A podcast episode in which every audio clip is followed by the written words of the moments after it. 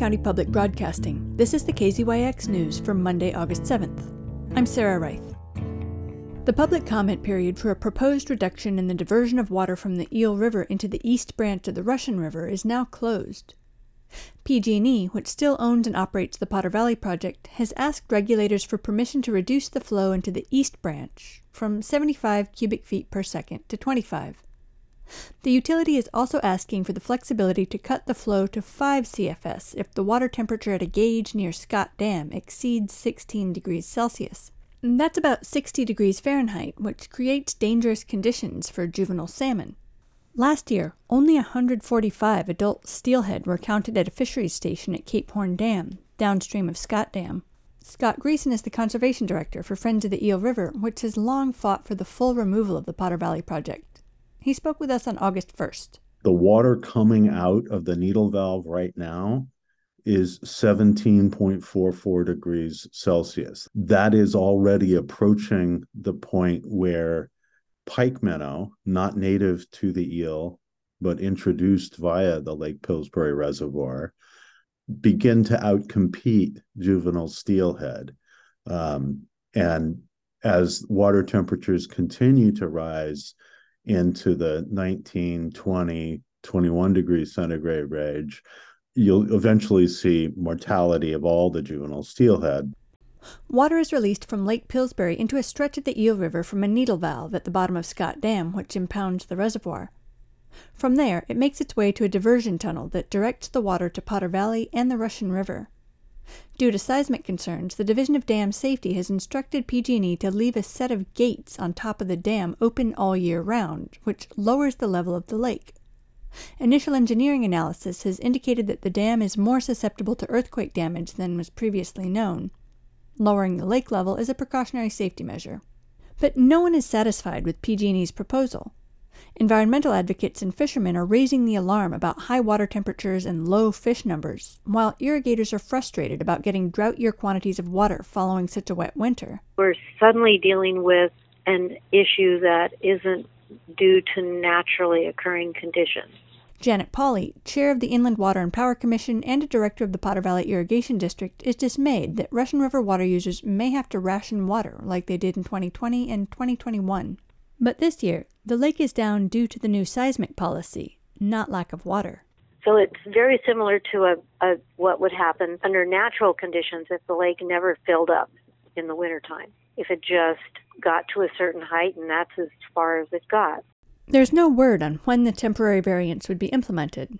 The project license requires that flows to the East Branch be reduced to 35 CFS by mid September. Potter Valley would still be allowed its contract amount of 50 CFS, though Pauli says that in drought years, the district has agreed to limit its water use. I think we're all practical enough to know that if you have normally have a bucket of water and that's what you get to use, you deal with it. If you have half a bucket of water, you deal with it. You lose crop, you lose income, you lose um, quality of the crop that you have left. But at least you can somehow try to manage under really extreme and unusual circumstances like the drought of 2021. This year, we're not in that situation at all. PG&E has also filed a plan for a long-term flow regime which, if approved, would go into effect next year and remain in place until decommissioning. Under that plan, flows into the East Branch would be between 5 and 25 CFS, which PG&E predicts would result in a reduction of habitat for rainbow trout and other aquatic species in the Russian River. Greacen says the wild fish and the eel should take precedence over the hatchery fish in the Russian, which are easily replaced by planting. The problem is we are pumping water down the East Branch Russian River right now that isn't needed you know, in the East Branch Russian River. It was its original purpose was to support um, a rainbow trout fishery that's you know fish planted by the Department of Fish and Wildlife for a, you know recreational fishery.